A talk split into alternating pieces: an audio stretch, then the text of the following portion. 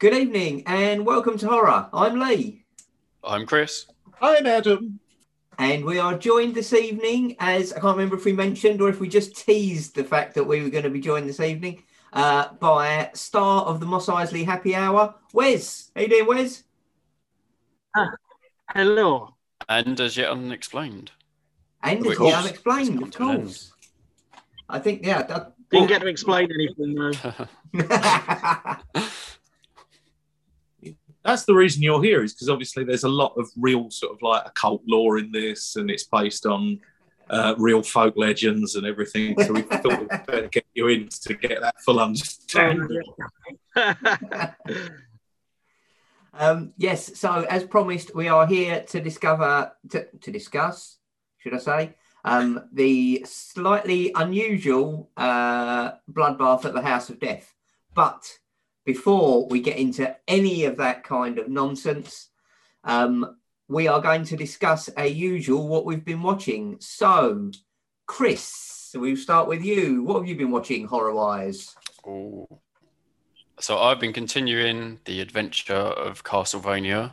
So the second season is is uh, so far I think I'm halfway through it, and it has been um, it's it's slower than the first one, but it's a lot of character development and really makes the story uh, far deeper and far more interesting than I'd expected it to be when we saw season one. Um, so yeah, it's it's great fun. Still really enjoying that.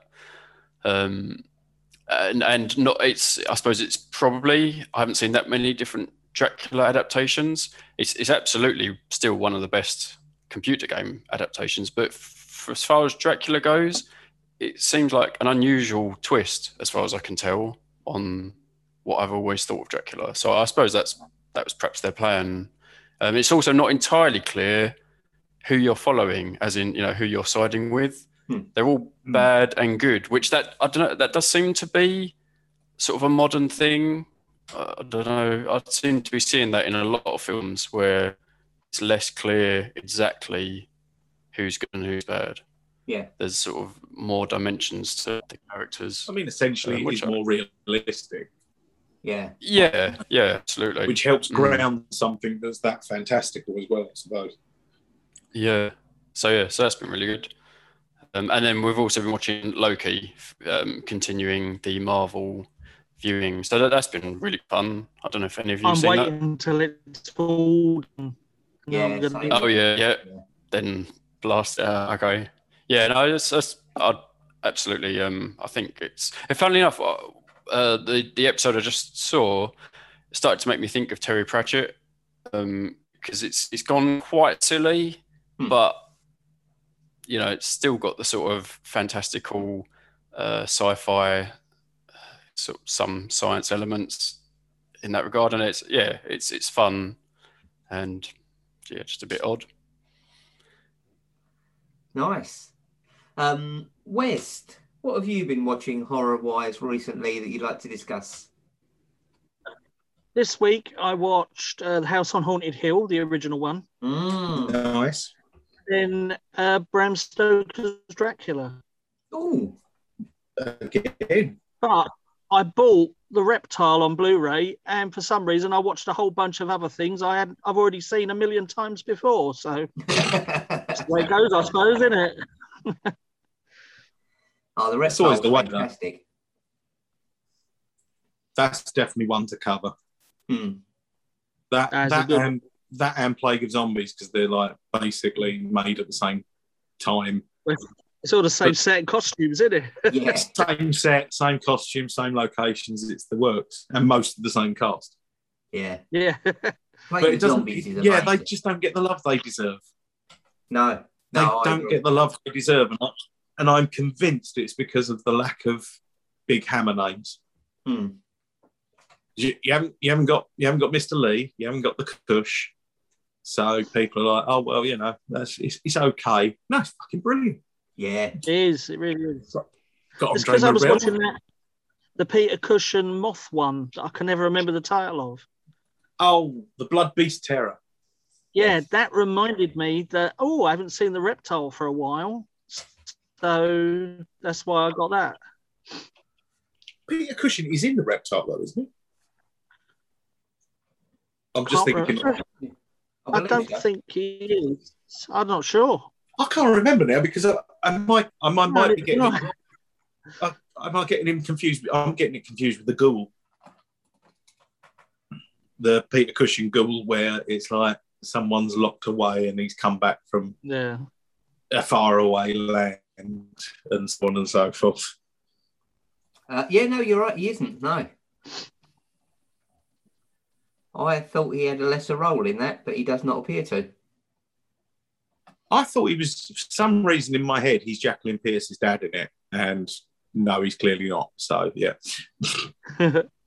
Yeah, I clearly need to rewatch that as well. So I think I might actually, uh, yeah, do the same. Yeah, and possibly, yeah, with uh, Plague of Zombies and do it as a double feature at some point during the week. They Yes. do, they do a good thing on uh, Amazon. You can get the one where um, they released a couple of years ago, where you get the DVD, the Blu-ray, and the bonus disc, all for about twelve quid, I think it is. That's quite good. yeah, they got pretty good. Um, it, it's quite nice that we've now got to the point where you can clean up a bit on Hammer Blu-ray because they've actually they've actually realised, yeah, we've sold it to everyone who can afford the twenty quid. So But for one fucking film, I also got the first Frankenstein Hammer film, and that comes with a free film, the four-sided triangle. oh really? Yeah, as a bonus feature. So, but because it's on Blu-ray, it doesn't come with a collector's book that the DVD does come. Right. Ah. Which, yeah, it depends how much you like reading, I suppose. Or Reading? Or reading, yeah. It's all right, you know. It's a train went- journey, isn't it? So, I went to that. I went to that reading festival that they are advertising. Right? Couldn't hear myself think there were fucking bands playing in the field next door. Sitting I there know, trying to go- isn't it? I know. I'm trying to read fucking. Did you write a letter? I did. Good. and heard nothing back. Apparently, people don't communicate like that anymore. That's because they don't read. That's why. Yeah. Royal, Royal Royal Mail just put all letters in a big burning furnace now because they're like, well, if you could, if you couldn't email them, fuck you. That's, what, that's, that's, that's the Royal Mail's current um, current message as well. That's their slogan uh, translated into Latin. um, excellent. Uh, Adam, have you been watching anything horror related? Well, it's sort of uh, well, uh, basically last week Claire and Ted got bronchitis, so I was uh, so I was seeing seeing a lot of phlegm and sort of things like that. You know, I'm going to definitely put that in the basket with horror. Um, I will apologise as well. I think I I picked a much milder form up, but if my voice suddenly goes, um, yeah, I, I will. Uh, please bear with me while I have a coughing fit off mic. So you know, um, Who's but he's well, he's the bloke who comes around and does. You know, I've got a man who Oh, does. right. You know, I don't don't want to go into it further. Not on not on broadcast. No. Fair enough. Um, speaking of watching things you've watched a thousand fucking times, though, I've taken the plunge and started buying the fucking Doctor Who on Blu-ray classic Yay. series. So I've been watching loads of those. I know it's because they've come out in not they've come out slightly cheaper in not so fancy packaging, and it's like right if I miss if I miss the boat this time, I'm going to be pissed off with myself and spend the whole time going well. Um, so I followed the message from Butthole Surfers and Orbital of uh, it's better to regret something that you have done than something that you didn't do. um, yeah, so I've been watching those, but equally, um, the oh, oh, excuse me, the other night we watched a true a, a true life horror of uh, the Room, which I introduced Claire to the Tommy Wiseau's magnum opus, his opus Magnus Magnusson um, which, you know, I mean, we can't count it as horror, but you do see a lot of his grotesque arse uh, bobbling, bobbling around in, in sheets. There is a spot on it. It's, you know, I, I would argue that a man impersonating Arnold Schwarzenegger whilst looking like Willem Dafoe's been pulled inside out, I think is a, you know, that that counts as horror for me. So there we go. And one that might, and this is something that's kind of adjacent. It's much more fantasy. and something that I think might cause horror to everyone on the show, possibly, uh, when they find out it's my first time I've ever watched Highlander. Yeah, so there we go. Well, be you've beaten one. me to it. Oh, you've never seen it, Chris? No, That's a, I am that's a quite really shocked. enjoy I it. know. It's a really good film. It- Oh man, I thought it was a really good film, and then I rewatched it about a year ago, and it turned out it was absolute Todd. It was terrible. like it, the Once, action once you see stuff. but- past the the uh, strings holding him up when he's receiving the quickening, yeah. and the carefully placed lightning, you know, it's uh, it's, it's quite good. A tale, I thought. I've never thought of it before as receiving the quickening, but now that is the only way I shall refer you to it. Don't watch Highlander 2 because it's This called Highlander 2 The Quickening. It actually, Yeah. that's what it is, The Quickening. By the way, that is literally anything that anyone has said to me Yeah. when I was because I think it was like I'd watched it and then it was like, oh, there's a couple of podcasts that covered it, and I didn't listen to it because I hadn't seen the film at that point. So I went back and listened to them, and all of those basically all start with, yeah, it's not Highlander two. Don't watch that. It's shit. So I'm Yeah. way, I'm way stamping well away from that. But yeah, it was just. I think I might be lucky in that I didn't watch it the first time round, so I think I was actually, oh no, this is good. So I did, I enjoyed it. I could, but also rather than shit. The first time I watched this, I didn't realise the flaws. I was watching it this time, going, the flaws are some of the best bits in this, and obviously Mr. Krabs is the main villain. So that's Yeah. you know, yes. The Kurgan. Um, yeah, and that was, uh, and obviously, yeah, fucking the one Scotsman in it is playing a fucking Egyptian by way of Spain. yeah. yeah, precisely. And he's playing a terrible Scotsman, what's going on? I, I I also did find, I found this out about it though, is apparently Christopher Lambert is allergic, like has an allergy thing, so he can't wear contact lenses. Without his glasses, he is fucking blind. So Yeah. all those sulfites suddenly became a lot more impressive, or certainly the bravery of the people competing with him, because yeah, you've just got some mad French bastard hacking at you, he can't see f- fuck all in front of his face. So yeah. but overall, I think, uh, and I also respect any film that has that many ideas. Yeah, It's the Yeah. it's the phantasm thing again, where it's like not all of this hits, but well done on not just literally the opposite of the room, where Claire was waiting for a plot, and I said, "No, you know the plot. It's just waiting for that now." And you know, football games in a like hula hoop sized area of the ground. So, um, and yeah, so unfortunately, unfortunately, unfortunately, It's a bit like Sorry? this evening's movie did very much the same, uh, not wishing to spoil it, but yeah, a slasher and a satanic cult movie, and it turns out they're all aliens anyway. Spoiler alert. So, yeah, yeah, yeah, it's absolutely. very, yeah, it's nice to see. It's nice to have too many ideas. I think. Yeah. um, yeah, Um, throw enough shit at the wall. Some of it's bound to stick, eh? exactly. exactly. Um, so I caught up with uh, the new Netflix movie Fear Street Part One. Um, Mm. Oh yeah, which I I really enjoyed. I had a really good time watching it. I mean, it's again, it's that thing that Netflix do of it's nothing entirely new, um, but they just give it so much heart that it's yeah, a really endearing, really good fun. I had a fantastic, and I thought I, I hadn't read anything about it. I thought it was going to be one a month or one every couple of months or whatever. Uh, yeah, and I watched it last Saturday, and then yesterday uh, the second part come out. So it looks like they're going to release them over three weeks, which is uh, yeah, is good. So you've got a film each week, something to look forward to. I've no, I've literally I saw that there's a pop up video store in London to advertise it.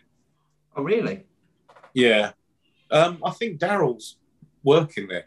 Yes, yes, friend of the show, Daryl. I knew he was working at a VHS store. I didn't know it was a pop-up one to do with uh, Fear Street. Oh, that's cool. Yeah, I think it's I think it's to do with Fear Street. So yeah, um, but other than that, I know literally nothing. It's, So so it's a um, it's a kind of supernatural slasher movie uh, set in the uh, set now, I believe. Oh, that's good. Uh-huh. It's called '94, so it happened in '94. Um, you will love it, Adam. The soundtrack is fantastic. It's every song you remember from the early '90s. Um, oh, okay. it's all that kind of you know like garbage and Portishead and all those bands.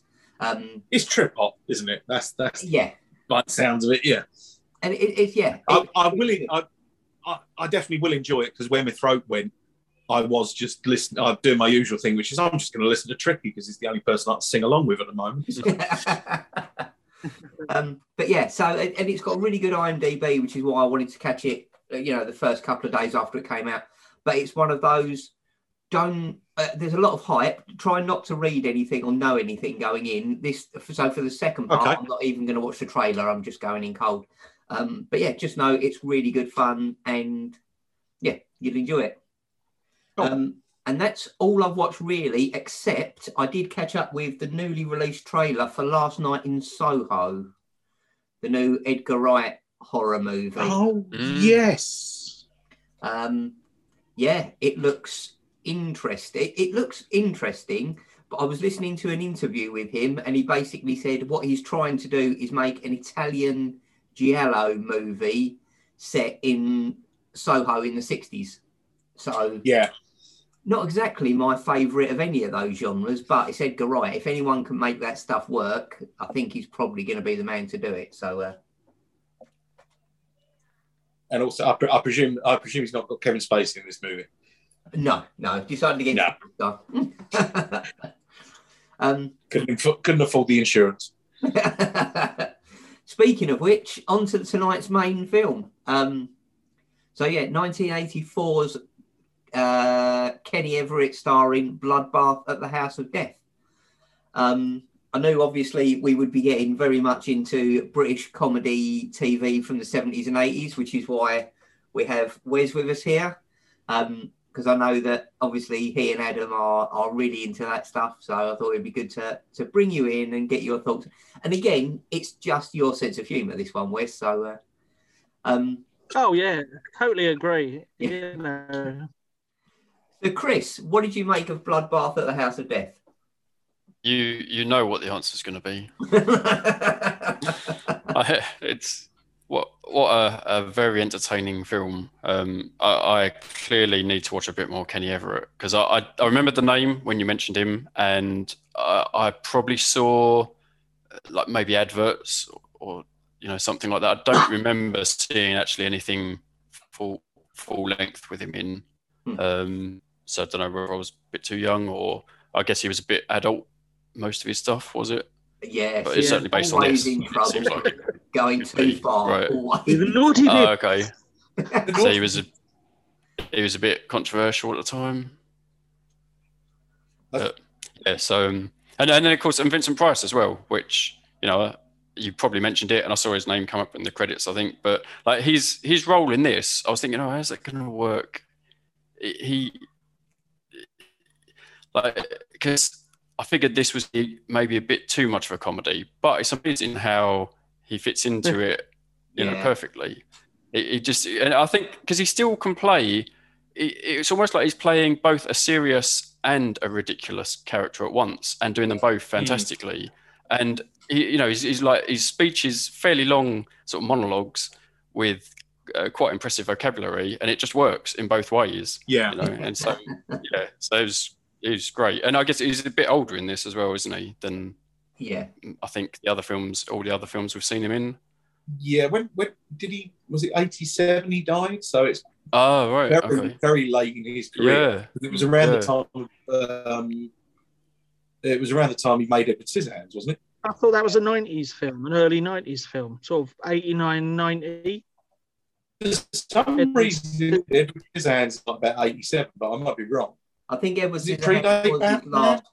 It was his last film because he because that was the point, wasn't it? He did Yeah. a scene in it, and that was the last the last thing he ever filmed, I, I believe. I'm checking on IMDb now. Ah. That's interesting. Yeah. I, I should probably watch that then. I mean, I miss. it's uh, yeah. I t- totally nothing to do with it, but when I went to see it with Suzanne's, I had a nosebleed, and I was wearing a white t-shirt, and I come out and I look like I've been stabbed. Uh, So there you go. that probably encouraged a lot of people. Oh, to yeah, up yeah. to- I came, I That is a came serious out, film. I came out fairly quiet, so it looked like the people I'd have beat me up. Um, but yeah, so like even from the start in this, um, you know, obviously this it's it kicks off pretty full on straight away, um, but in a funny sort of way. But then I, I really quite liked um, the as he brought the comedy into it, the way it had each of them, the couples in the car, and explaining what they're doing, and just somehow it's like, yeah, that's that's pretty good. They're obviously, you know, I, I guess po- pointing out a little too much um, exactly what their place in this is. Um, but yeah, I just I don't know. It, I was warmed to it straight away, really, and yeah, it continued throughout, being very entertaining. yeah, it's less less than subtle. is the best Yeah, yeah. I just love the But- opening line. Oh shit! yeah. Oh, with the guy in the bushes. Yeah, I forgot. I Yeah. forgot that. Totally It's a forgot. great way of opening the film with a oh hmm. shit. Oh, shit. Even But- Vincent Price to me, the way, even when he was swearing, it, the, the acting, you could tell he was above everyone else. It's like, yeah. Uh, that really pisses me off. you piss off. Yeah, hmm. that was it. 'Cause Brilliant. Actually, I watched. I watched like there's a there's an extra on the DVD. I watched it just before they started, and um, they said, "Oh, like they were, it was like an Australian interview with Kenny Everett because despite the fact this died on its arse over here, it did very well in Australia." Yeah. Um, and um, yeah, he um, he said, "Oh no, everyone was great." Um, he said, "I thought Pamela Stephenson was quite snooty though because she was just not.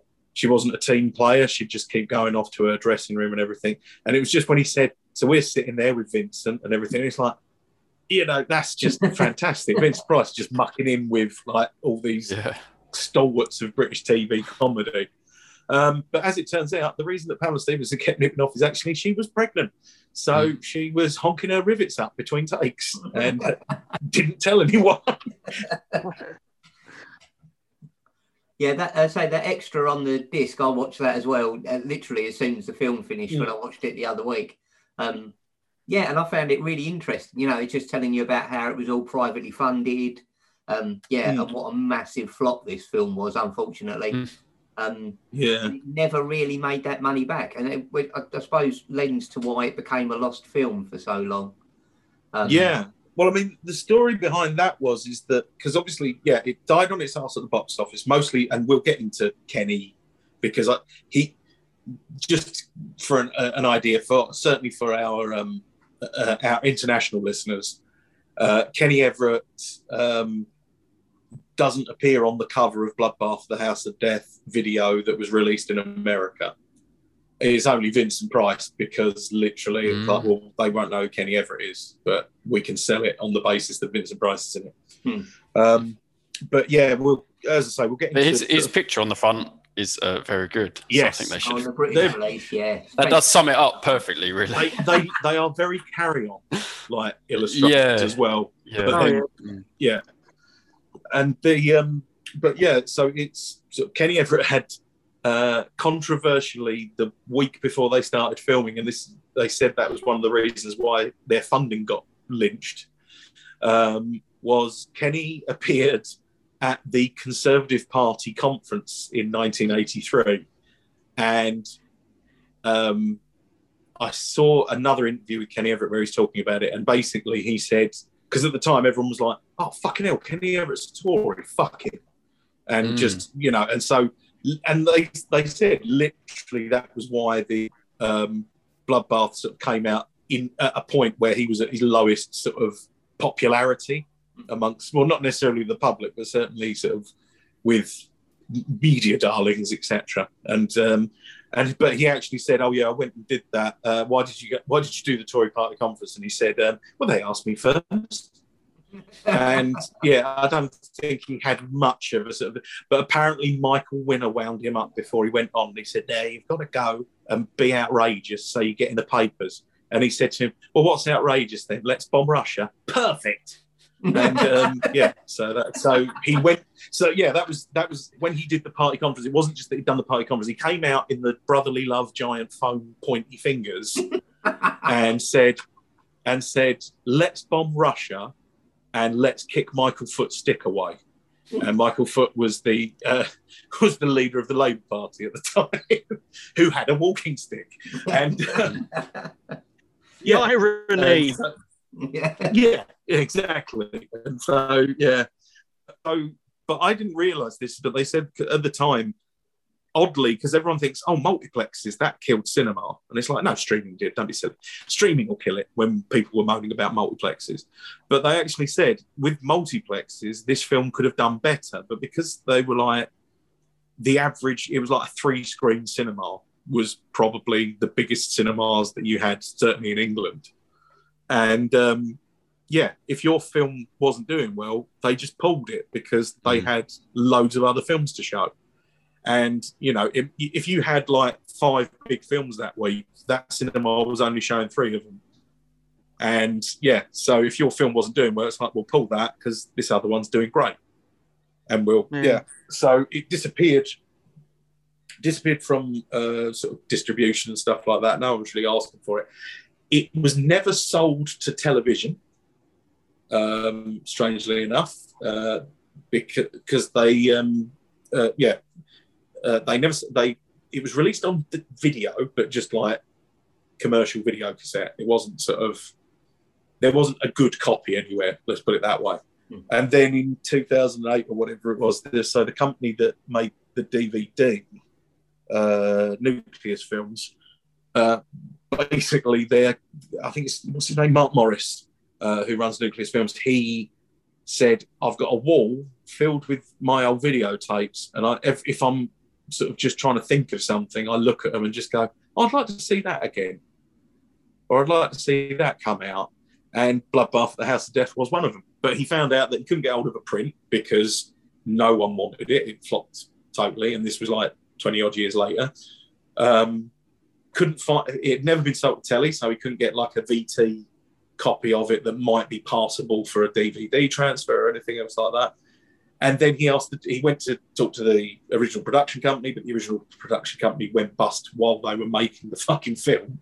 so, um, yeah, that was a bit of a non-starter. But so what they did was they, um, he started ringing um, the actual processing labs, and at the end credits in every film, you get which lab processed the foot the footage, and obviously not hoping for much, but whatever. He then he spoke to this particular lab, um, and they still had the negative. So rather than releasing like a shitty VT version of it, they actually managed to get the negative and strike a new copy from it. And you know, because it does look really fucking incredible. It's probably like for for the film of its age, there is no way on God's earth it should look that good. Absolutely. Well, especially I saw, um, I, I haven't got the DVD or video or anything. I managed to see it on YouTube, and even then, mm. it was crystal clear. Yeah, yeah. I think I think it is an upload from the because you can't get the DVD anymore. No, so, I'd look. But, you can get um, the novelization though for about twenty quid on eBay. oh, interesting fact about the novelization. You know, in the you know, you know, in the list of dead people, where it's like, yeah. uh, four people were skewered in their own bed, and someone watching that blew up. uh, apparently, in the book, the person who blew up was Marcel Wave. You know the French character that Kenny oh, used to do. Oh, oh yeah, yeah. With the false chin. and, yeah, so it's Marcel, so it was Marcel Wave who was too turned on by four people in bed being stabbed with a spear that he spontaneously combusts. again, gives, gives you gives you a level of the film, doesn't it?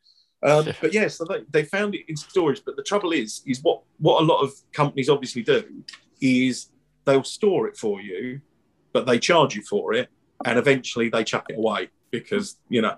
Fortunately, they hadn't chucked Bloodbath away out, but the um, the accrued storage fine was twenty five thousand pounds.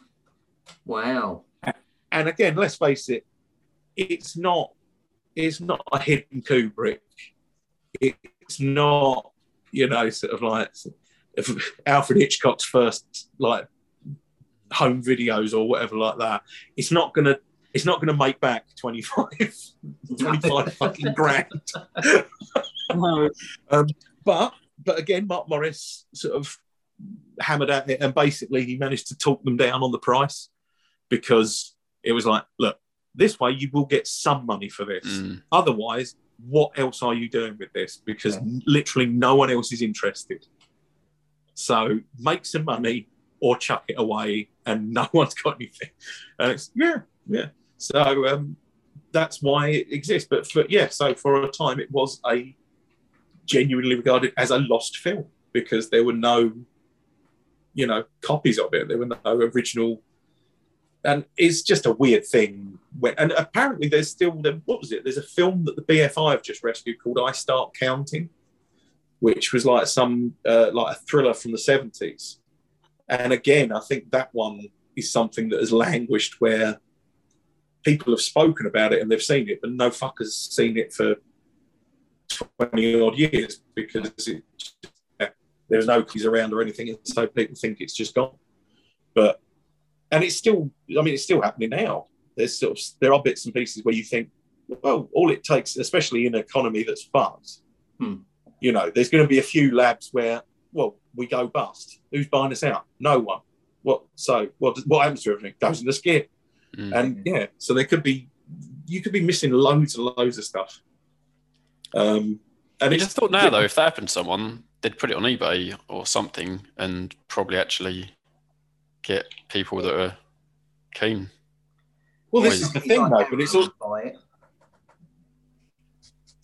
It's all that- crowdfund it or something. it's always the weird, yeah, crowdfunding certainly, Mhm. but it's always that weird thing as well, where it's like the legalities of things, where it's like, right, we've Mm. got to throw, I'm thro- It's right, more we're throwing- complicated than yeah, where it's like, Yeah. right, we're throwing this away. Oh, can I keep it? no. Why? Why not? Well, but you're throwing it away. Yeah, Yeah. but you can't keep it. Why? Because it's our property. Yeah, Yeah. but you're throwing it away. Yeah, but still, and it's just.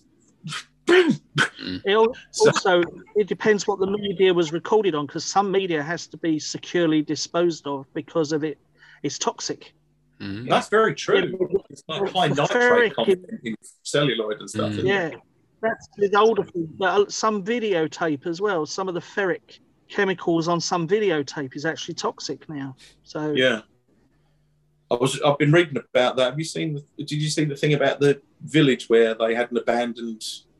Uh, I think it was an abandoned opticians in there, um, and yeah, they just they got they went bust, so they just left all their stuff there.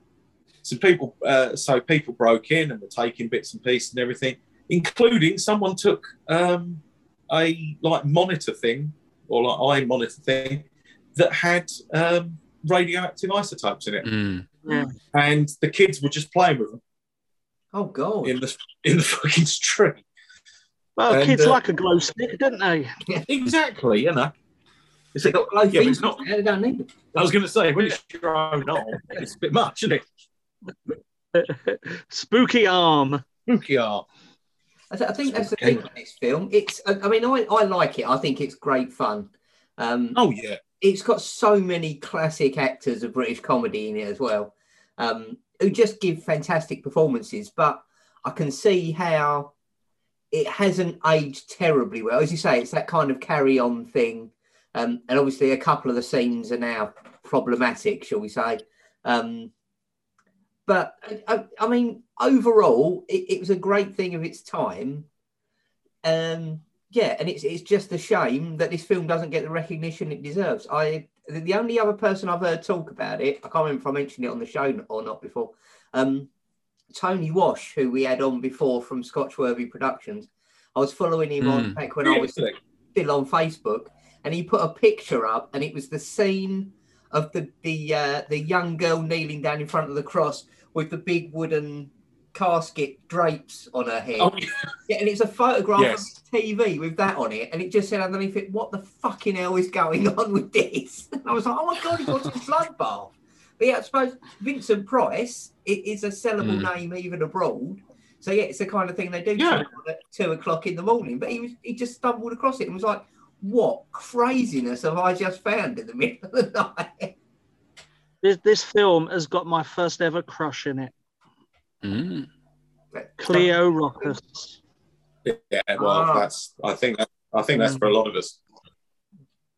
In this film, Yes. she does look quite a lot like Dave Vanian from The Damned, but I mean, you know. You, you, you are not. The handsome not man.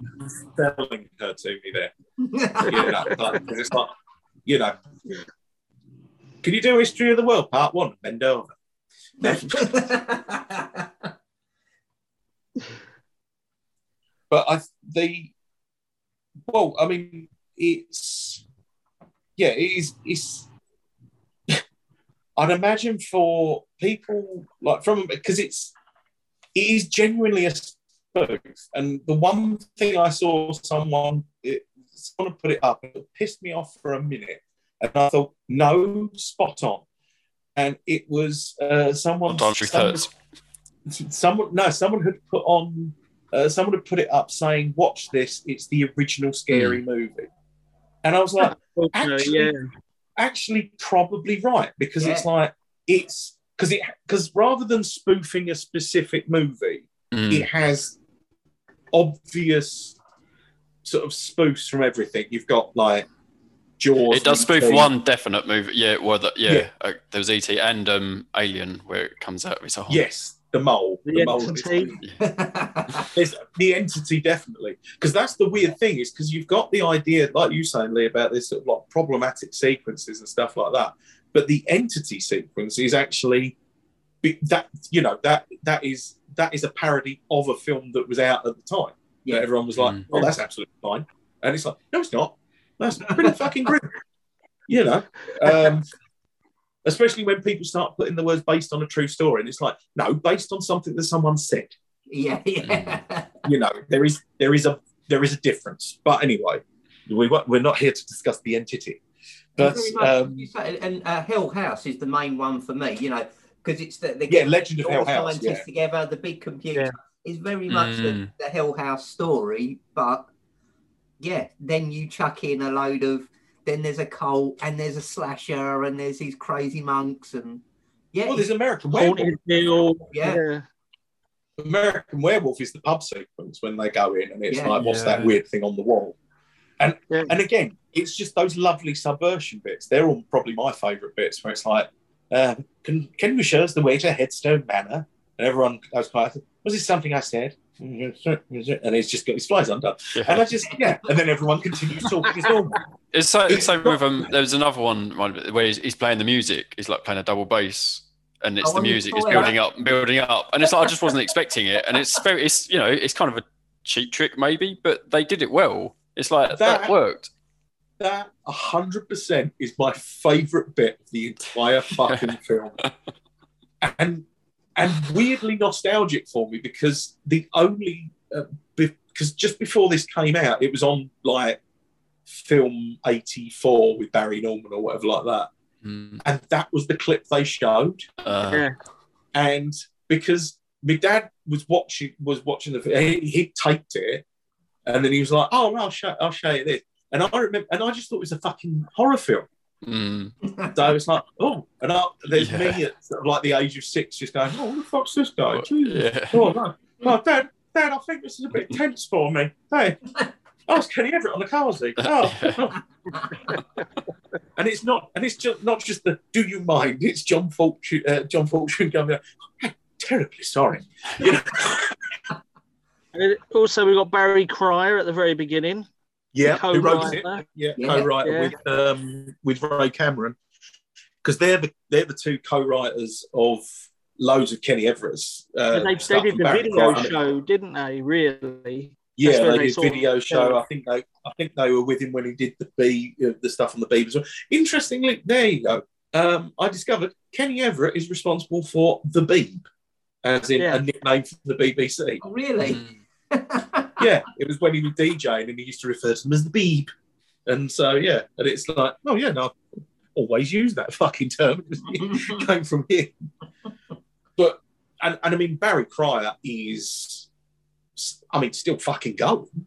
Yeah. Which Yeah. is, I mean, he, he is probably one of about three people still alive in this film, which is saying something, you know, Hmm. because he's um, is Gareth Hunt dead? Yeah. Yeah, he is. I thought I thought he was. Yeah, because obviously Don Warrington's still with us, and so is Cleo Rocos, um, Yep. Pamela Stephenson. Pamela but pretty much, yeah, but pretty much that's it um, in terms of the cast, and, and obviously because some of them were older actors anyway. Um, but um, but Barry Cryer. Uh, so I, I I sort of jotted down a brief list. Right, these are the people that Barry Cryer has written for in his time. Spike Milligan, Richard Pryor, Dave Allen, Les Dawson, Kenny Everett, the two Ronnies together and apart, Jasper Carrott, Marty Feldman, Joan Rivers, Frankie Howerd, Matt Lucas, Morecambe and Wise, Jack Benny, Bob Hope, Dick Emery, Rory Bremner, George Burns, Russ Abbott, Little and Large, and David Frost. Oh my god. Mm. One more. Go on. Eric Sykes. And Eric Sykes, yes. Ah, That is Oh, and another one. uh, did you say Tommy Cooper? Uh, no, I don't think Tommy Cooper's in the list as well. He, he helped do the plank. oh, now that's a, a film I remember Yes. a from a kid. It was always on TV, and it was always a good, a good laugh. Actually, I think I think more I think it was more likely it was always on video because I know your dad yes. and I know he had a copy of the plank. So yeah. Um, but obviously, he was like he's been in. He's appeared. Uh, he appears in loads of stuff because obviously he's just super fucking connected. Um, but like he's been in the goodies and the detectives and Believe Nothing and. And he's Dick Jaws in All You Need Is Cash, the Ruttles uh, film. and I just had to write that down because Dick Jaws is one of the best fucking character names I've ever seen um, wrote with and appeared with the Monty Python team for David Frost and At Last the 1948 show. Um, brought, he did Broaden Your Mind with um, Tim Brooke Taylor and uh, Graham Garden. Um, and he actually did a, his own sketch show, which is him, Tim Brooke Taylor, and John Junkin, called Hello Cheeky, uh, which Ooh. I've uh, which I've not seen. I did start watching something called the Steam Video Company or the Stream Video Company. It's all up on YouTube, but it was basically a thing that he did, and it's him, Jimmy Mulville, Madeline Smith, um, uh, and Anna Dawson, and like a few. But it's basically spoof horror uh, films, but it's stuff like um, Jekyll and Hyde and stuff. It was okay, you know. The only trouble is, as well, is it's also that thing where it's you. There's the difference between when you're expecting it and when you're not. When when it's something brand new, Hmm. and then suddenly someone's blacked up, and you're like, oh fuck, right. Whereas you know, you know, sometimes you go into these things knowing, you know, that it's like, oh right, okay, yeah, so th- this will happen, so it won't sort of like, oh, that's that's shifted it tonally, but it's but weirdly enough, it also stars the guy who is the man from the ministry in the Satanic Rites of Dracula. Oh, Uh, uh, he's the he's he's the main actor, and he's really fucking good. He's a really great comic actor. But you can hear, you can hear it's a fucking Barry Cryer, right? Uh, Barry Cryer's involved, and it's written by, um, uh, mostly written by uh, Andrew Marshall and shit, the other guy who did One Foot in the Grave. Uh, Andrew Marshall and something else, um, but yeah, they um, and yeah, that was that was pretty good. But it was it was literally it was like they did Doctor Jekyll, and there was the fantastic moment where Doctor Jekyll transformed. Only he, so, but he did act like he'd transformed. So it was exactly the same man, just going. I feel so young, and my voice is deeper and more resonant. And then his and then his receptionist came in and went, "Ah, who are you?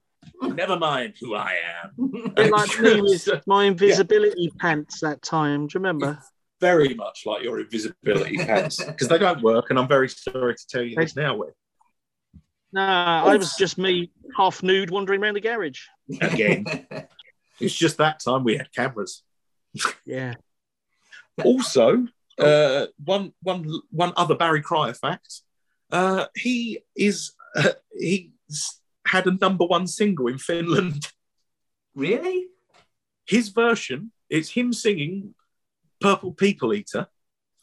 Um, and for some, basically, he was in a musical in the West End called Espresso Bongo. And that was the song he sung in it. And there's a cast recording. But the actual song by um, Sheb Wooley, who did the proper or like the original Purple People Eater, for some rights reason, it was unavailable in Finland. So they released Barry Cryer's one instead, and he got to number one. and actually, and actually, if you listen to it, he's got a pretty good like um psychobilly voice. Oh, really? It was pretty good. Yeah. I mean, I can tell it's Barry Cryer, but he's trying. You know, it's Let's see if I can find that. That I've got to say, I, I mean, everybody in this, as we were saying about, you know, they're all they're all British comedians who you you know from so much stuff. But yeah, I think Don Warrington and Gareth Hunt, the the couple who aren't a Mm. couple, who are surreptitiously creeping around, they're just the best part of this for me. I just found them absolutely hilarious.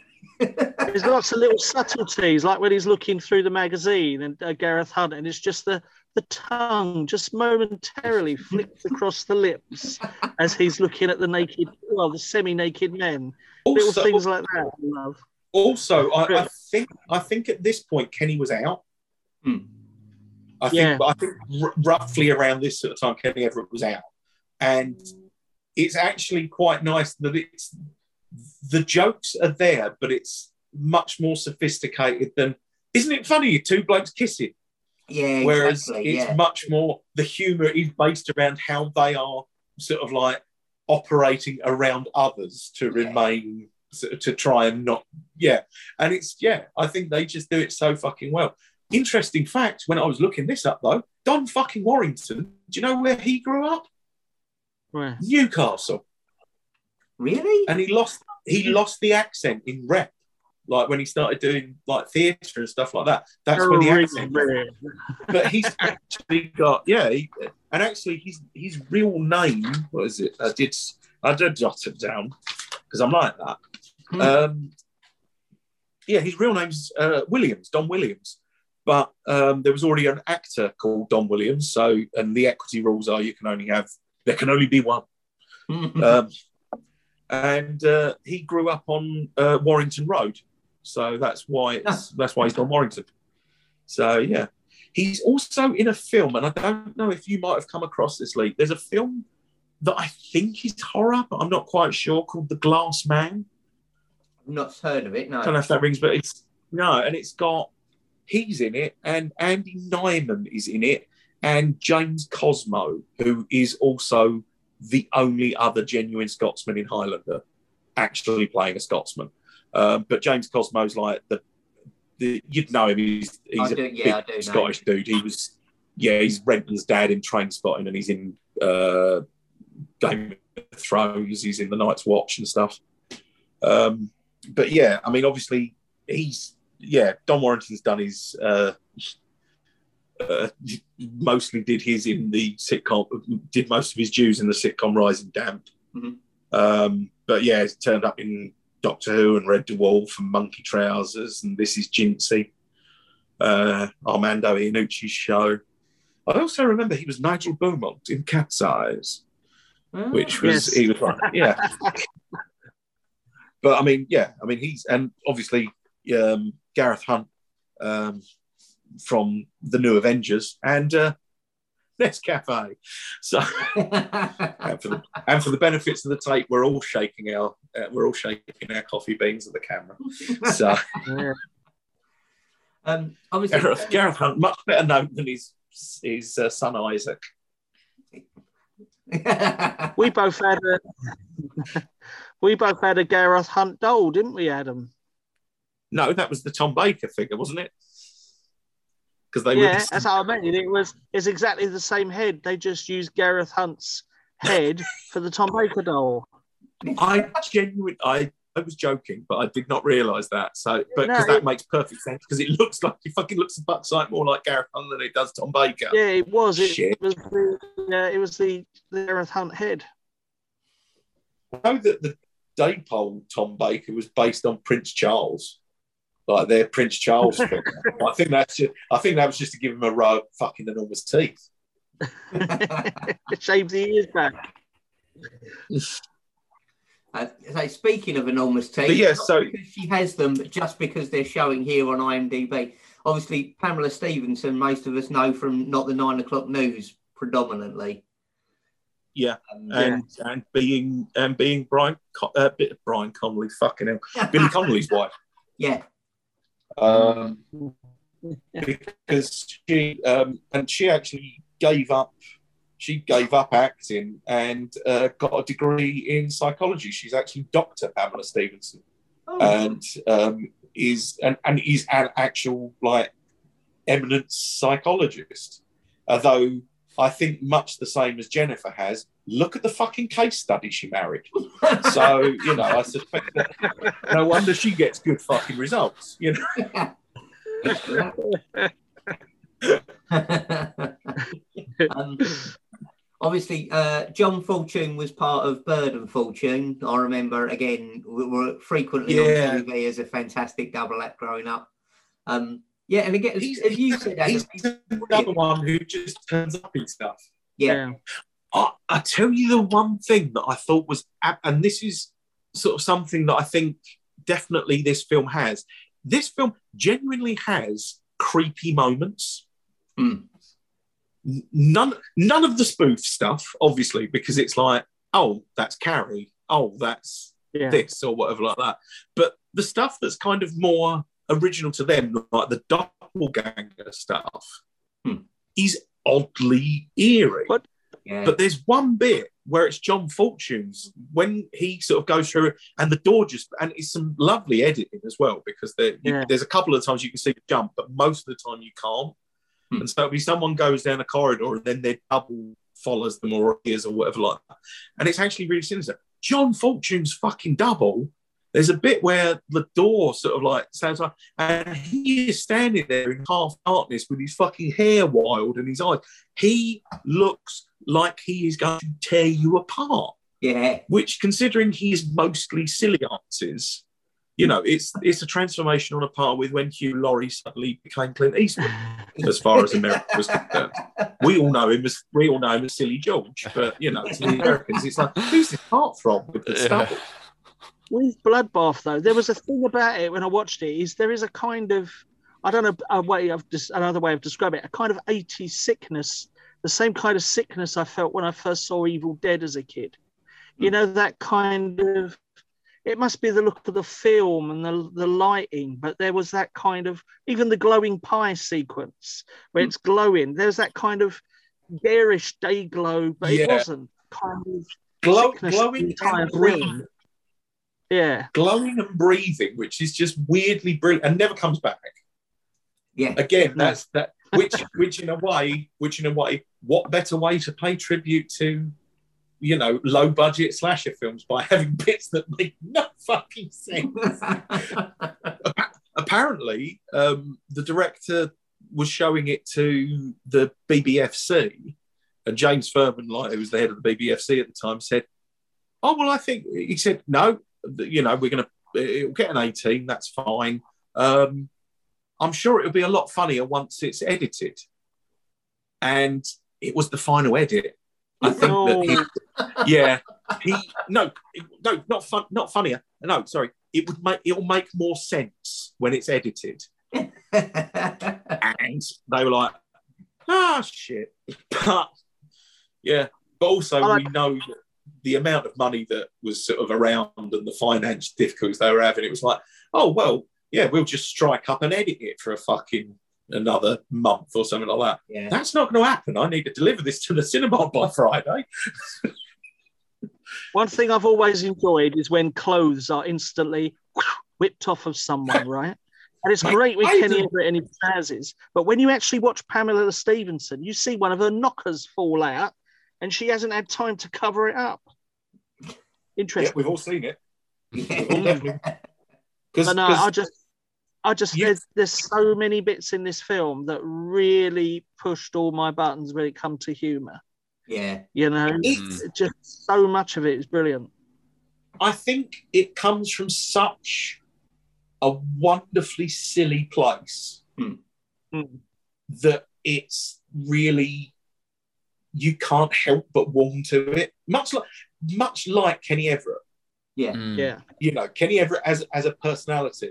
It, there's what is it he says on that because there's the interview with for Australian TV and they said define your humour and he says lots of jokes done really fast so you can't see that they're not that good and, and then take the money and run. He did. That Um, he he did step up in my, uh, I guess you could say, admiration when he was doing his monologue about um, being ridiculed, and he's actually a German surgeon. yeah. And then, and I was Yeah. like, I was like, hold on, am I watching? Uh, oh no, no, oh Michael Palin. That's it. All of a sudden, I was like, what?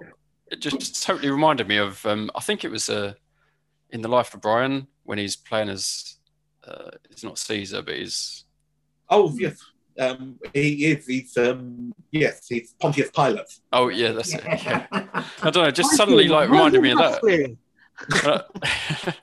And I was thinking, no, like he's actually, you know, he's not a bad actor as well. He's Actually, all the way all right. through this, I was thinking, actually, he's a fucking good actor. I think he holds his own. Because Mm. because weirdly enough, it is that thing as well where it's like comedy actors, but they're all good fucking comedy actors. Yeah. Like Yeah. Sheila Steafel, and um, uh, we've not mentioned Sheila Steafel, but I mean, obviously, she's like, um, she's crossed the divide. She's done serious and uh, comedy Hmm. uh, stuff, and, and both equally as well. But yeah, everyone She in it won is the- actually. Sorry? Is she the one of the ghosts of Motley Hall? don't know. Don't know. Let me see if I. I don't know if I if I've got any. Um, I should have looked this up myself, really. I mean, she was. I mean, she was in Q, and the Goodies. yeah. Um, and obviously, she's in Dalek's Invasion of Earth, twenty one fifty AD. yeah, and we've grass. actually seen.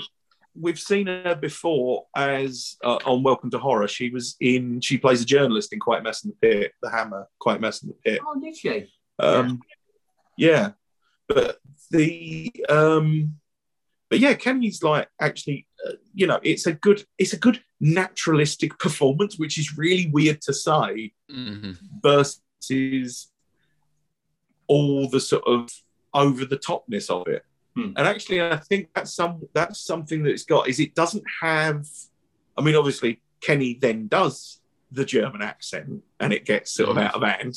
but they don't really have any sort of carry on performances in it. Do you know what I mean? Everyone's playing it. Everyone's playing it pretty straight as if they are in Yeah. a serious film. Hmm. But also, you've got people who know how to. But they're all. Everyone knows how to play the comedy properly. It's not that horrible thing. And and Vincent Price definitely. He's, he's in Yeah. there. Mm. But but then I think weirdly enough, I think for Vincent Price, it's probably it's probably just sort of like, well, I'm getting to show the other side of all the characters that I played. Because you always get the impression that Rodney Usher would tell someone to, you piss off. You know, there's sort of I, you know, and like stuff like comedy of terrors, obviously, you know, he he does he's uh, he can do comedy. He, you know, we can do anything. and shit it out as far as I'm concerned. He's fucking marvelous. But um, it was good to see the first appearance of Mark Wahlberg as well in this as uh, that American the uh, Oh, the yeah. American guy. He looks exactly like Mark Wahlberg. Um, yeah, and I'd he completely look he look he looks like some Mark Wahlberg ran at Neil Innes really quickly. yeah, Somehow they just sort of colour out of space fused. But yeah.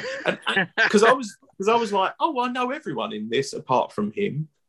Because even like the landlady, she's in like she's always in loads of TV comedy. She's she is in on the buses, the TV series, yeah. and the film, and Mutiny on the buses, playing different characters who are all the same character. Yep. Because they're always just someone that Reg Varney's trying to chat up. But yeah, and obviously you've got like David Lodge, David Lodge in there as well, who's fucking, who's just fucking brilliant anyway. Did you watch uh, Two Way Stretch after all, Lee? By the way, No, I didn't. I did find it actually on archive.org, so I've downloaded it, um, and it's ready to go. Uh, and it's a pretty good print as well. So yeah, because Yeah, because the, the trio in that is Peter Sellers, David Lodge, and um, Bernard Cribbins. It's a fucking excellent, uh, excellent little set. Yeah. It's like th- there isn't enough David Lodge in this for me. I, I could definitely have would have liked his character to have had a bit more. A bit Yeah. more to do, Oh. but it's good to see. I would have.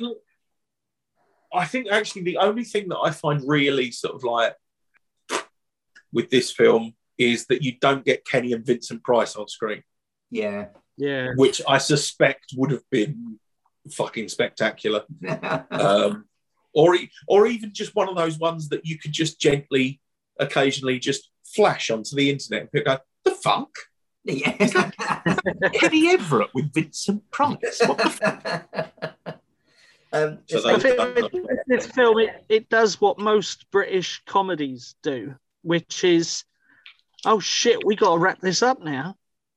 Oh yeah, And then Yeah. you, you got the you got the space alien element, and then it's like, hang on a minute, in two shots, it's now turned into a spaceship. It's gone, and now it's an ET parody. yeah. Like, Yeah. Oh, I was enjoying that. What happened to it? do, do, do you want a remarkable fact?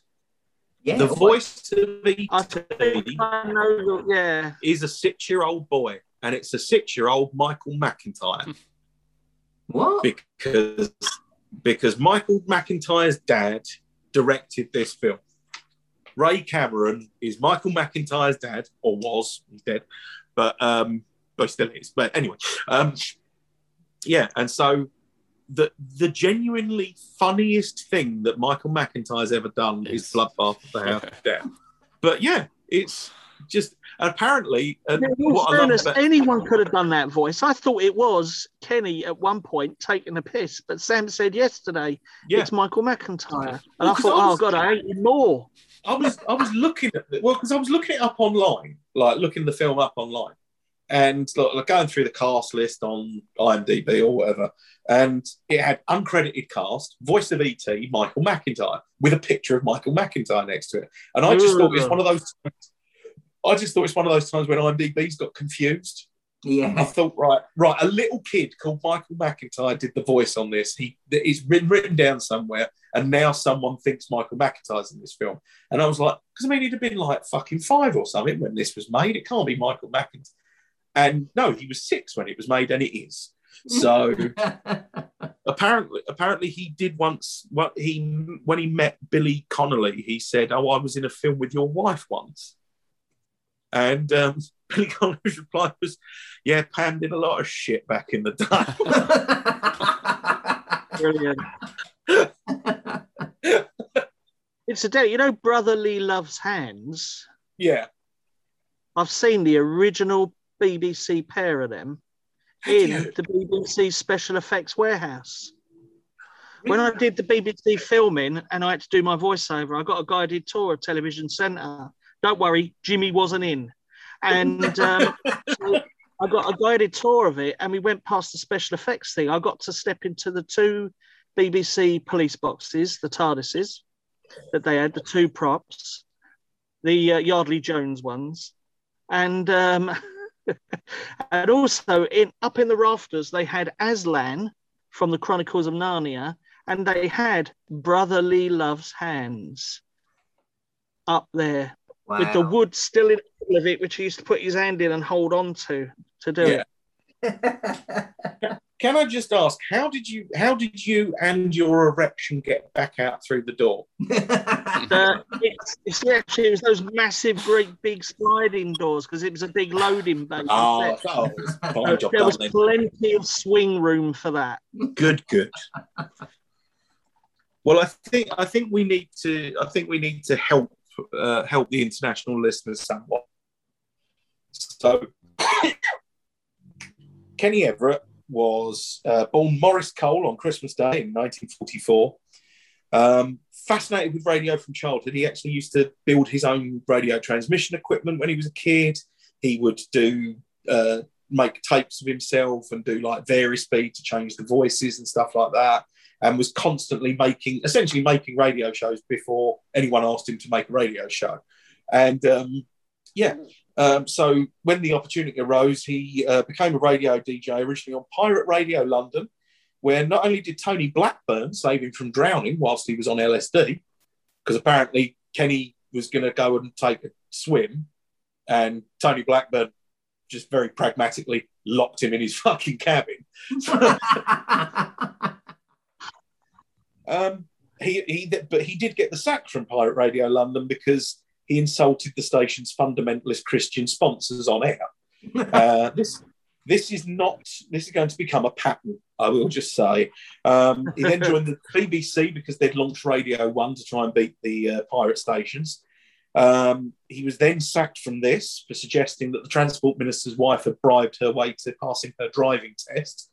Uh, again we're talking quite a while back where it was like i mean nowadays it was like well i just here's the best bit though it's like yeah, he got sacked for that. Should have fucked some kids, mate. They'd have made you a fucking star. Yeah. him, him and Blackburn sitting back going, why are we getting, inv- why do we never get invited to any of these Radio 1 parties? yeah. It's like, because you're fucking decent human beings with souls. yeah. You're not just a collection of nonce beards. So, um, and so he went on to Capital Radio. Um, now, the main thing that was, which was, he's a weird figure in terms of comedy because when he was on the radio is when he started doing all his character stuff and sketches and things, but a lot of it was based around audio effects, speeding up voices, echoes, sound effects, all that sort of stuff, you know. And again, that was something that, you know, that was something that was already in existence because, like, you've got stuff like The Goon Show and things like that, which he really loved. And um, so he was sort of all the time, he was sort of pushing the boundaries, doing that sort of thing. Um, and then he was asked to go to television. He started off on LWT with two variety format shows called The Kenny Everett Explosion and Ev, um, which were basically he would present, and there'd be sort of there'd be a few sketches and lots of bands on and stuff like that. Um, and then he did four series of the Kenny Everett video show, um, which was his ITV uh, show, which was fantastically. That's the one where there's no audience, so it's just the crew cracking up every time they. Every Quite a time he's lot, yeah. oh, all the fucking time, and it's. I mean that that is that that show can best be described as a beautiful shambles because Mm. it is all over the fucking shop. And actually, like, uh, there's like watching interviews with Barry Cryer where it's like, oh yeah, the thing was with Kenny, it was really entertaining, but he was a director's nightmare. You didn't know what he was going to do. He walked, he walks off with the camera a couple of times. There's all sort of bits where he's sort of like like that, but also he said it was quite a nice atmosphere because it was always because it was sort of so enclosed. It was basically just go and mess about with your mates for half an hour every week Mhm. and sort of. Um, but again, on there, and this is the thing, Kenny Everett was never a stand-up comedian. I mean, obviously, sort of like people like Barry Cryer and John Junkin and all these sort of people who are writing for him had had stand-up experience and stuff like that. But Kenny Everett goes straight to the television. But because he is not a stand-up comic, he is utterly unique because he's using video effects and special effects for humor.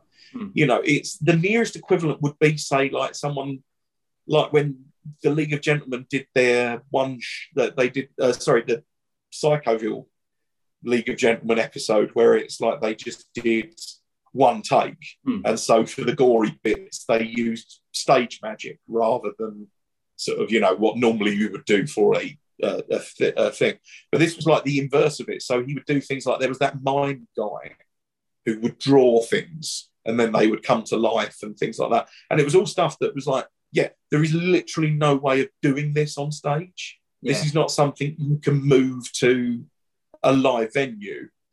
This is created by the technology and the techniques that we've got. And even like green screen and basic shit like that. Like there's the sketch where it's like, you won't be seeing any more nudity, not here, not on the BBC. And then it pans out and he's a tiny little figure in Cleo Rocos's cleavage. And again, you know, the, how, you, how do you do that on stage? You know, it's uh, so Carefully. yeah. So he was really sort of, you know, he really was an absolute pioneer. The nearest you probably get to it now, because Chris Morris is a big Kenny Everett fan. And I think that there's something in that where you watch like day to, The Day Today and Brass Eye, where there's humour that comes from look at the fucking mania of these graphics. Or do you know what I mean? This is none of this is wordplay. None of this is conventional jokes, but it's funny because it's like, right, here's this is the news, but it's turned up to 11 and just looks absurd. I, And, I also yeah. found that Kenny Everett was also a, a very Vivian Stanshall in his storytelling as well. Oh, yes. Oh, yeah. And that's You the thing. Rawlinson very much, isn't it? Yeah, he could do a lot of, and that was the thing. He it wasn't just purely, you know, it wasn't just purely the visual side of it. He had the he had the fun there and the jokes, and obviously he created the characters. And you got like Sid Snot and uh, Cupid Stunt the uh, Hollywood actress who would tell Michael a cardboard cut of Michael Parkinson what what. Yeah, but it was all done in the best possible doing in the latest film. So and, and mm. also just that lovely thing as well where there was no like apart from Marcel Wave where the joke was he was wearing a false chin so you couldn't see his beard is when he was Cupid or any other women they never bothered like taking his beard off or trying to cover it or anything like that. So it was always just there. And then you'd have like sort of like sort of disgruntled of Cheam or whatever it was where it was always like you know the guy in a business suit who would always Yeah. be and what? What? This is absolutely filthy. This is disgusting. I don't want it on my television. And then he turned around and he's got no back to his suit and stockings and suspenders on. And it's just, yeah. When I was a kid, the so- sketch that stuck out the most for me was because I'm a big Spider-Man fan. Was the one where he goes in to the public lavatory and he can't find a zipper for his costume, so he ends Yeah. up just sticking it out the bottom of his shoe because he's wet himself. That that sketch was the first time that Claire's brother David cried with laughter. When he was only, when he was only like, he must have been, what would he have been? Five, if that. five, if that. And uh, yeah, but I think this was the thing is Kenny Everett had that weird ability where it was like, this is all, you know, this is all. There's innuendo, and there's pretty much just fucking straight out on the nose endo, but it's and sort of double entendre, single entendre, and but there was a there's sort of something. I mean, he called himself Cuddly Ken, you know, and it was sort of like he he just had the sort of a mischievous, impish charm that it sort of got away with it. But wonderfully enough, not one of those things where it's like, oh, he had a wonderful impish charm, and then it's like, oh yeah, in real life he was a shit, and he locked Yeah. his wife in the cellar for three weeks and stabbed his son's eye out when he asked for a fucking toy or something like that. And actually, it's like, no, Kenny Everett was actually a, outside of the studio was a very fucking nice man as well. So Mhm. And then there was Uh, Captain Kremmen. yeah, there's Captain Kremmen. Here's there you go. We've got a, a link to last week's episode. He released a Captain Captain Kremmen was his spoof um, sci-fi cartoon, wasn't it? Where again, where he was doing all the voices.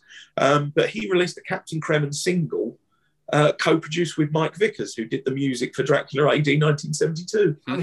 Ah, So there you go. There's, there's a really good Captain Kremmen album, and it has got my favouriteest joke of all time. And that is where Captain Kremmen, Kremmen says, uh, Don't you know, sir, I am a country member. And he goes, Yeah, we remember. oh, that, that that sort of takes us further on actually, because obviously, basically, the ITV series that he was doing got scheduled against Top of the Pops, and it was like, well, what was the fucking point of that? Because this is the most popular show literally on television. You know, thanks ITV. So he went back to the BBC where he did five series of the Kenny Everett television show, uh, which is where Cleo Rocos really becomes his sort of partner, straight woman well, not even that because you know she's doing the jokes as well. But yeah, she was sort of like his main, and obviously, fucking lifelong friend and you know companion and so on. Um, but that also meant that he went back to BBC Radio. This time it was BBC Radio 2's Saturday morning show. Um, he then got sacked again. This and it was for this this particular lovely line. When England was a kingdom, we had a king. Now we're a country, and we have Margaret Thatcher, which which sort of again sort of predisposes that maybe his uh, Tory party conference thing wasn't necessarily anything more than just a well, you know, a bit of drink. Um, but I mean, obviously, he um, he was openly gay within his social circle, but he was, as a lot of people, uh, you know, as a lot of people felt the need to be. He wasn't open with the public, particularly certainly in the sixties and seventies. He married. where is it? Um, yeah, in 1966, he married former singer and celebrity psychic Lady Lee, a woman called Audrey Middleton, uh, who was fully aware of his sexuality and often tried to fix him up with suitable dates.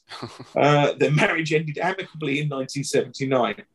Um, and then we've discussed the, uh, the uh, Tory party conference. Um, yeah, uh, he was uh, obviously uh, he was diagnosed HIV positive in 1989, went public with the diagnosis in 93, and then died in 1995 at the age of 50. Mm. Oh, And you're like, fucking hell, how much did you pack in, mate? yeah, that's an that's You an know. awful lot of achievement in Yeah. someone so young. And actually, it was one of those. Hung around with the Beatles as well, didn't he? John Lennon Yeah. was one of the people responsible for introducing him to acid. Ah. Tony Blackburn was one of the people keep at least kept him alive to get to 50. Fuck's sake. But I mean, he and uh, obviously the the other main massive fact and a thing again that people abroad may may know uh, is that he is the voice of Charlie the cat from Charlie Says. So if you've heard Charlie by the Prodigy, the meowing on there is Kenny Everett. Didn't know that. Yeah, meow. Yeah. and um, yeah, but I mean, again, sort of like he. Um, and actually, doesn't Cleo Rocos follow you on Instagram, Wes? Yeah, she does. Yeah. Really?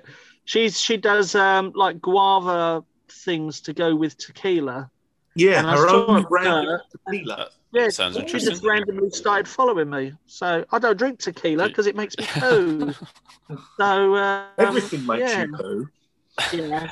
So I've got to say, Clear Everything. Rockers. I say Cleo Rocos is another one. a- a- Again, another as we said before, somebody who had only I'd only really seen with Kenny Everett just as a yeah as part of his sketches and stuff. I'd never actually seen her act before. And again, yeah, just really good in this. Like when they do the lineup and it's her like zoned out Mm. because it's not the real her, it's the demon. Yeah, she just does a really good job. Yeah. I, th- I think also it's it's not it's not easy to play dizzy or thick Hmm. if you are actually dizzy or thick. Do you know what I mean? I think it's something where it's like, yeah, you could you, you could maybe hire someone who's an idiot to be an idiot, Hmm. but you can't act, get them to act as an Hmm. idiot. Yeah. Yeah. So I think again, I think a lot of people sort of immediately sort of planted her in as like a sort of bimbo, and it's like, no, she plays bimbos. Yeah, that's her She is character. ex- She is extraordinarily beautiful, but she plays bimbos. Yeah. She isn't necessarily one, although you know, um, well, thank the Lord for Kenny and getting her to wander in the underwear a lot. So Yeah, that's the bits I like. thank you, sir.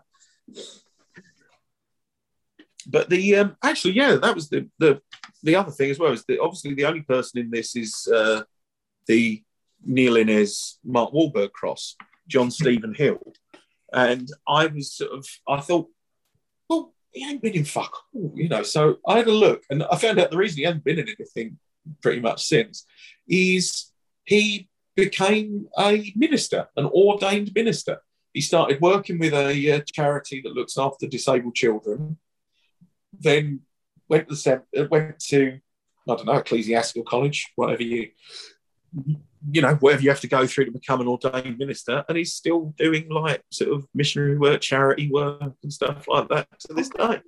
So he's like, yeah, just so potentially he can come back when we do the sequel because me and Claire were discussing this. Obviously, you know that there's a there's a sequel to be done there, obviously starring the five remaining cast members. Hmm. So, but onward and upward. I have to say. I mean, the fucking the back joke that gets me. Yeah. That is so well put together. I like that when she's un- that woman's unpacking. It's just the big willy. yeah. Oh yeah, with and the pump. yeah. I mean, also- I don't hear that word often enough anymore. Willy. Can, can I recommend having children? I ain't got the pipe work. oh, that's another thing I've forgotten all about. It unrelated. Um, but yeah, the lightsaber. When Yeah. old lightsaber. Yeah, the Empire Strikes Back moment, you know, the, the bit with the force and the darkness and the head. Mm. They actually used the real sound effect as well of it, the crackling Yeah. sound effect of the lightsaber. I'm s- mind you, this is isn't this from around the same sort of time that Danger Mouse just bought a BBC radio phonic album, used it for all their fucking sound effects, Yeah, probably. and yeah. then and eventually a cease and desist was involved once. I think they'd like five series of Danger Mouse down or whatever it was. Okay, yeah, 'cause isn't there a computer in Danger Mouse that sounds like the Hitchhiker's Guide to the Galaxy book starting up? Yeah, That they've got- there's noise. there's all of that. All of the blasters are just Chancellery guards from Doctor Who. It's just yeah, yeah, but um, but actually now now you've said about it, obviously because that bit in Empire Strikes Back is a double. Luke cuts his head off, and it actually is Luke in the. Uh, Yeah. Spoiler alert! Um, it's Luke in the mask, just in case. And um, yeah, so that sort of tracks with the doubles thing because it is actually a double of Sheila Steafel in the uh, in the and yeah. that again, that is because I get the impression that they wanted to make a horror movie and then they lost their bottle and said, "Should we make it funny?" Because yeah, just in case. just in case. But it's like where they do carry, but with a can opener, yeah. and the can Yeah. opener decapitates the mum. Mm. Because because the weirdest thing is is like you said Wes where it's got that sort of early 80s sort of sheen to it that makes it a bit grubby and a bit ugh, yeah, um, a bit video nasty Yeah. bit And that is photocopied. pure- yeah but that is pure video nasty where it's like the- Yeah. the, head coming off and everything and Mm. all I and actually last night, all I, every time I was walking like down, uh, like walking through the house and everything else like that, all I've got in my head is dun dun dun dun. Yeah. After we finished it today, when I was going out to the kitchen to get dinner, I kept making that noise walking up and down the hallway as well. Uh, yeah, it's that there are things about this that do just stick in your mind and are Yeah, and are kind of iconic, really. But um, Mm. it's saying about the gore and stuff, you know, the head being taken off. And yeah, it- was only today that I found out this film was an 18, and I was like, oh, of course it is, because there's quite a lot of gore and stuff in it Mm. for a comedy. Normally, if they do a comedy horror film, they they soften on the gore so they can get a lower yeah, credit, so you can get more bums on seats in the cinema and stuff. Mm. Yeah, whereas with this, they were like, yeah, no, let's just go for it. Let's just have decapitated heads everywhere and and go crazy. Well, that was a, that was another character that like that was another Kenny Everett character that they used to do, which was Reg Prescott, who was the incompetent DIY expert One of my Who friends used to just- carve himself to ribbons with jigsaws and circular saws and fucking drills and stuff like that. And that was always really fucking gory, like genuinely gory, especially for something on the telly. You were like, Yeah, you know, also- You take something like the young ones as well. Yeah, that, that does Mm. have some genuinely gory bits in it. The young Yeah. ones, you know, but, but not the nine o'clock news even. Yeah. What was it? That, again, uh, there was an interview. Uh, I think it was Barry Cryer in an interview where he said they were talking about Reg Prescott, um, like that, that character, and apparently Ken, Kenny Everett's take on it was a bucket of blood is funny, a trickle of blood is disturbing. and it's like actually very accurate because you can get to that stage. It's like you even stuff that's meant to be serious. Eventually, you get to a point. I mean, to my mind, that is why the sequence at the end of Kill Bill Volume One is done in black and white hmm. Yeah, because it then gives you just the immediate joke of they come back to color and the place is literally washed with blood Yeah. and twitching limbs and people crawling away, stabbed, and everything else like that. But the build up would be too funny Yeah. because it would just be absurd. And it's Monty Python used to do absurd gore as well. They would always have, like, I mean, obviously in fucking uh, Holy Grail, Mm. but even on the series, they would do absurdly high level gore. And yeah, I think I think with this, I mean, they did say no. If they've gone, if they'd have got a fifteen, they probably would have done all right yeah. because That's like when Kenny's doing the operation and they're just pulling the mincemeat out and throwing it at each other. it's when he gets stroppy with the patient and starts throwing it at him. Hit in the That's the- face. yeah, Uh, yeah, so I, I think this is definitely, I, I'd say this is probably a recommend from all of us. Um, Absolutely. it's like the whole Oh, thing's yeah. on YouTube in its entirety, and it's a Mm. really clean copy. Uh, and say, do go in being aware that, yeah, it, it, it is from a time when uh, we were less politically correct about um, some of the stuff we do in comedy. So it's only a couple of scenes, but you can see why Yeah, it gets picked up for the, for UK TV maybe, and uh, I no, I think I think the UK TV thing. I think that was just literally it flopped. And actually, as they said, I think they said that on the documentary that it was like ITV didn't buy it because Kenny had moved to the BBC, and the BBC didn't buy it because they were like, Ugh, what's hmm. this?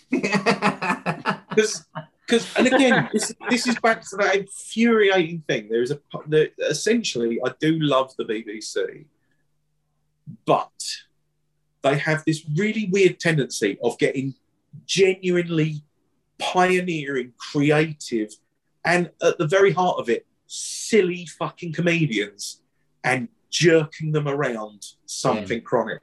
Kenny Everett, Yeah. Spike Milligan, Reeves and Mortimer, all these people that the BBC, I mean, like Reeves and Mortimer won a fucking comedy award for House of Fools and were told on their way to the stage that, oh, yeah, we're not doing another series though. yeah, And it's like, what the fuck's that, guys? yeah. At least tell, That happened with tell them Britain Stars afterwards if you well. had to. Tell them the Yeah. day afterwards or something. Fuck knows. Yeah. But yeah, and and Spike Milligan. I mean, it was fucking chronic. Spike Milligan, fucking like he would. That was his main source of moaning. Like apart from, apart from sort of like you know genuine injustices within the world, one of the few things was the fucking BBC never show my shows. The goodies. The goodies. Yeah. Why they fucking repeat the goodies and stuff like that. And again, we are now getting to a point where it's like, okay, fair enough. There is stuff in these that you cannot show on television now. Full stop. You know, that is, we're all agreed. It's not a, you know. Yeah. But we are talking a period of maybe 40 years where they weren't showing these things either. Yeah. You know, at a time when they could have done The goodies, there's only a few episodes they don't they won't show again. And Yeah. there's a few lines they need to cut out. Apart I from that. Yeah. the majority of it is absolutely wonderful, should be enjoyed by people nowadays. I, It's- actually, well, this I is um, I was listening to a, an interview um, recently. Uh, it was uh, Rose Matafeo. Oh, yeah. Um, yeah, and she was being interviewed, and she was. It was just one of those "What are you doing during lockdown?" things. Um, and she made a great point, I think, which was she was saying she's watching a, an act a, a, an actress's back catalogue, and some of them are hard to get because some of the material that's in there, yeah, is stuff that you, you know, it, Yeah. it now is a lot less socially acceptable. But what she said is, do you know what? We've come such a long way from what you know what comedy was in Yeah. the eighties and nineties. She said, and uh, it's brilliant that we've accepted that you can't do that anymore. She said, but by pretending you've never done it, you're actually Mm. taking the achievement away of what we've achieved. You know, you have to accept Yeah. that there's there are things that people did back then and said that were considered funny. You can't write that off and pretend nobody ever liked it. And by doing so, Mm. you're taking away how far we've actually come in such a short period. Yeah. And uh, yeah, I, I can't remember. She put- made it much far more more articulate than that. But uh, effectively, that was what she said, and I totally agree. I don't. I don't think we should I lose whole films because they've got a couple of lines in them that you now say, well, we wouldn't say that now, but so let's scrap the entire movie. I think that's ridiculous. I'll tell you what, and I think it's genuinely actually it's genuinely well done. And it sounds like it shouldn't, but it is. We've got a box set of um old Warner Brothers cartoons. Hmm. Now immediately old Warner Brothers cartoons, you're thinking, right, we can show, you know, we can just show those, there's not a problem or anything else like that. But then there's certain things we, th- and it's like, what was it? It was I think it was the the whichever one it's got, Speedy Gonzales, uh, Pepe Le Pew, basically anyone with like a racial stereotype Mm. or something like that, or a, a you know, and just at the start of it, all that happens is there's like a two minute intro with Whoopi Goldberg saying, right, be aware that in this there's attitudes or whatever like that that we don't agree with as a society anymore. But we're showing you this because you can handle it. It's not, do you know what I mean? It's not, it didn't, it wasn't coming, it wasn't necessarily coming from a place of oppression. It wasn't necessarily, you know, but you, the people who made this still have a right to have their art seen. Yeah.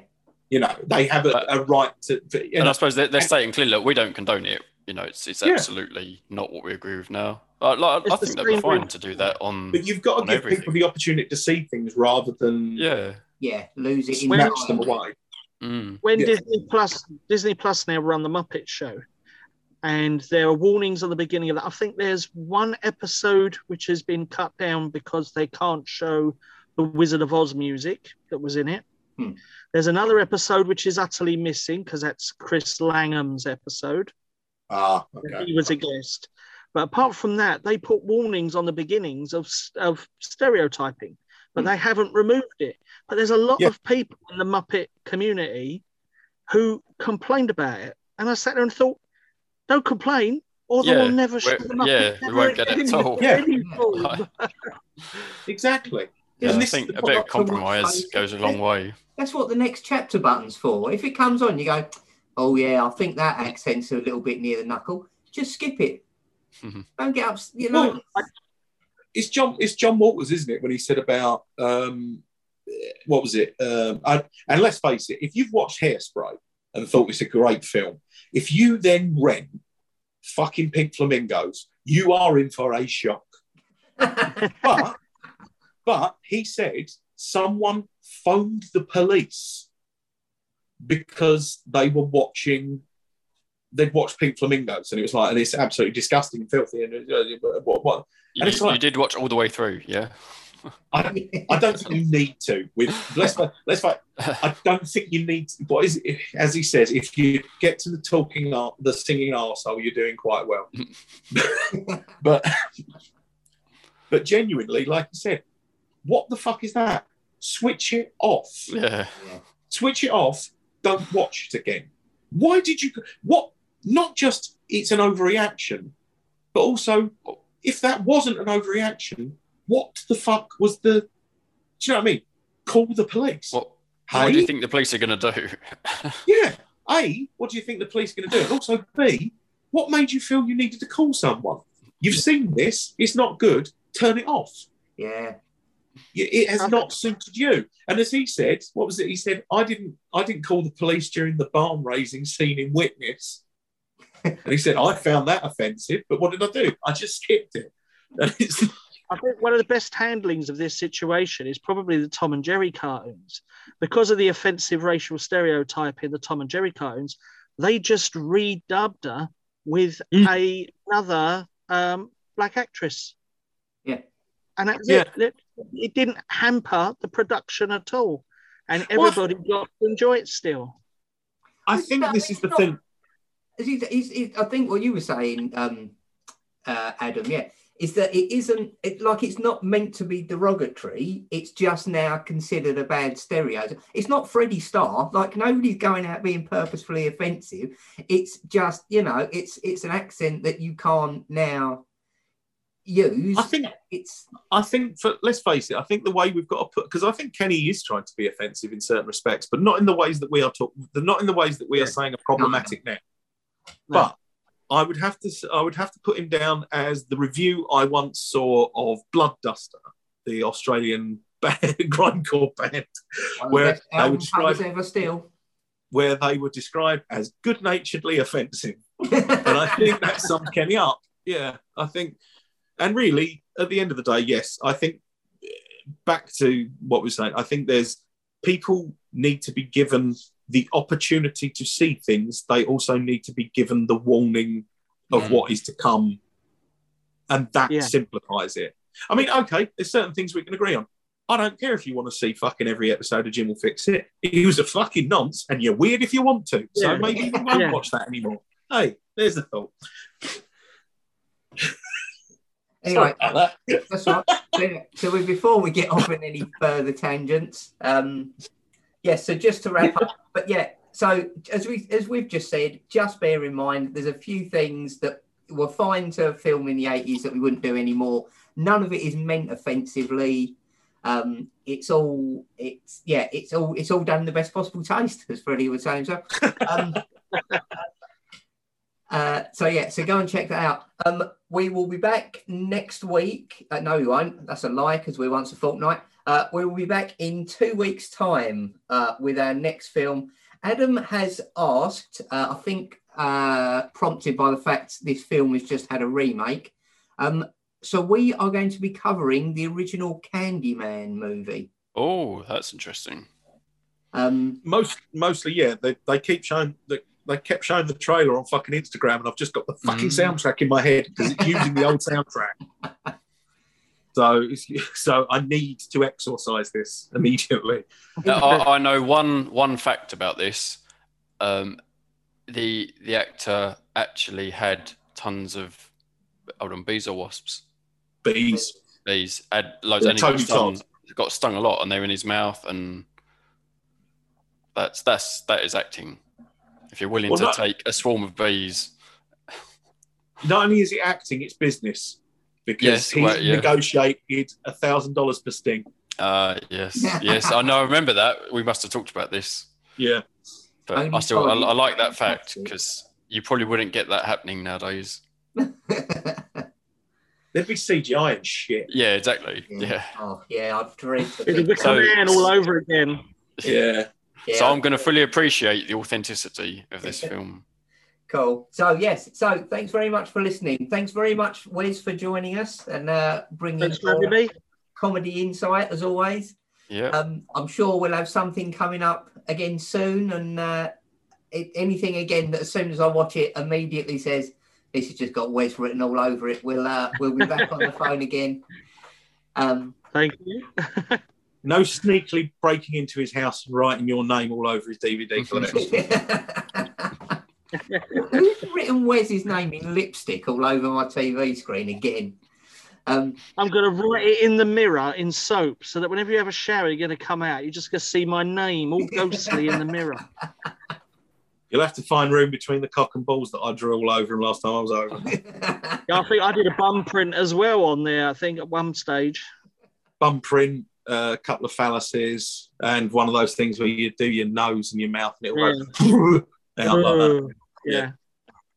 Last time we had a party, actually, the uh, the tap had gone wrong the day of the party, so I stuck a post-it note over it that said "out of order," and I, I think it was my brother who'd written "No, you are" underneath it when he'd used the bathroom. Yeah, because you come down and accuse me of it. uh, yes. So anyway, so we will see you all in a fortnight's time for the original Candyman. Thanks very much for listening. and Good night. And I Good night. No.